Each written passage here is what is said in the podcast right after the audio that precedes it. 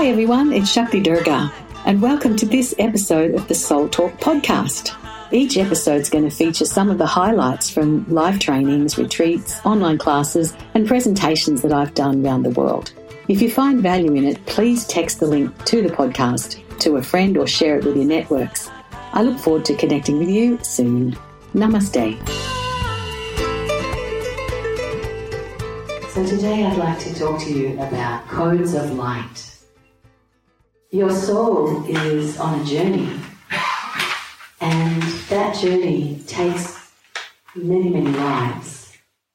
Yesterday, in our Yoga of the Mind program, we were looking at um, the various parts of the soul, and the Kabbalistic tradition really does have a wonderful way of talking about the soul, and we were looking at the different components of how we can perceive the soul.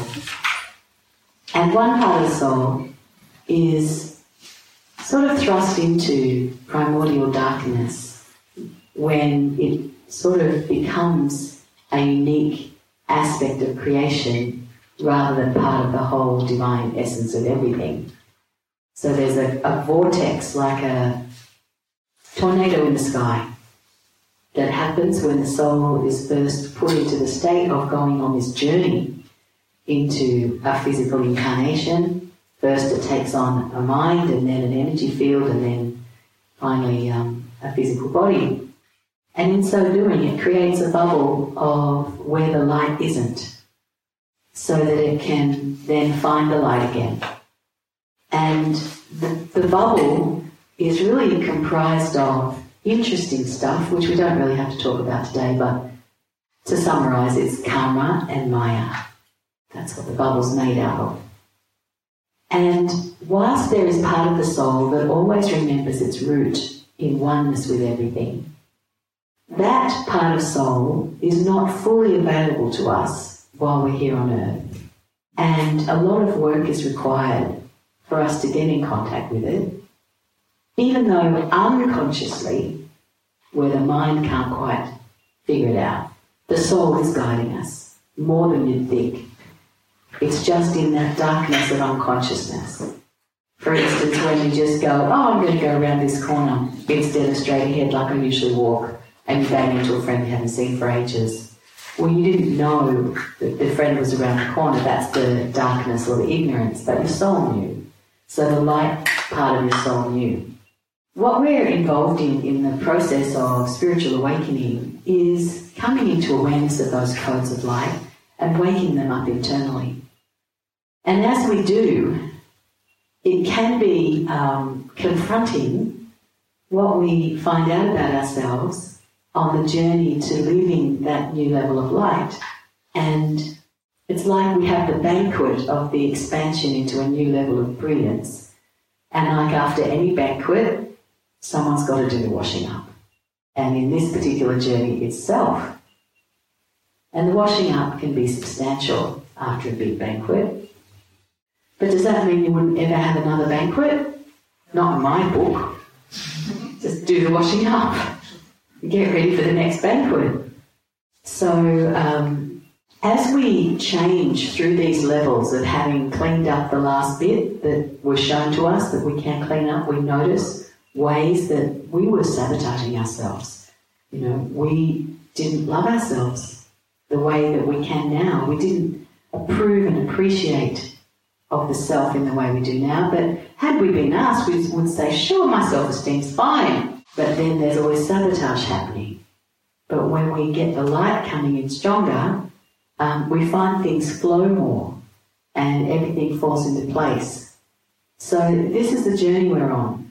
And sometimes the journey can take us on little detours. You know, we have little nana naps off to the side of this process. Uh, but eventually we wake up again. It's like, oh, we've got to get back on this journey. Because what else is there to do? You know, the spiritual path is so fascinating. We get the opportunity to solve problems, but more than that, we get the opportunity to discover the codes of light that are already inside of us. It's just that there's light switches, and we, we have to find the switches. Turn that light on, it's already inside, just flick it on.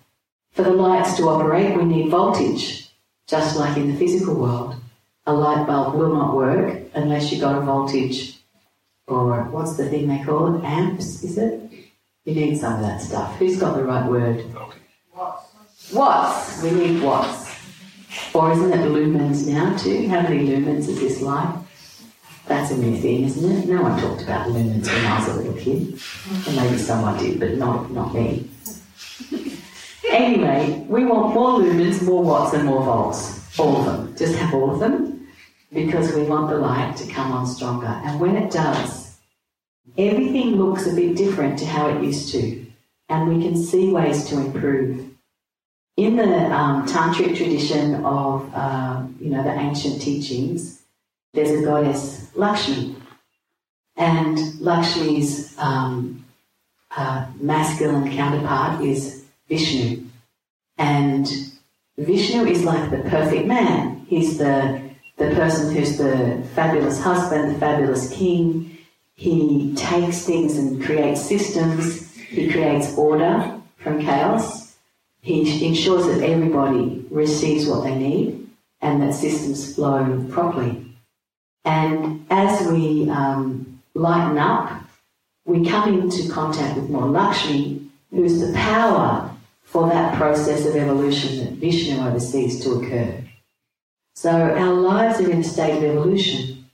When our life is static and locked down, after a while you're going to feel bored, dissatisfied, and like, there's got to be more than this, I need a change. Does anyone relate to that feeling? Yeah. Because it's the human condition. The soul gets tired doing the same old, same old, even though you might have once enjoyed it and you loved it.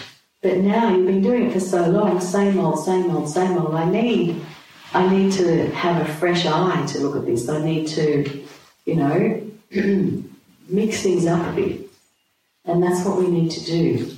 And when we do, we see more opportunities. And it could be then we circle all the way back to something that you, we used to, you know, do, and it was stressful in the doing, but now, because we're a different self, because we're much more enlightened, it's a walk in the park and it's enjoyable to do that which used to be stressful, something that we wanted to do and cared about. So this process is going on all the time with our spirituality, and along the way we'll notice, oh my goodness, look how I'm thinking. I don't want to think like that anymore. Or, oh my goodness, you know, I've had these habits um, and really, it's been a bit unconscious. I just get up and I eat this and I do that and I have these, you know, bits of my day. But we start to change it. And anyway, these codes of light are something I'd like to um, take you on a journey, do some meditation with at the moment.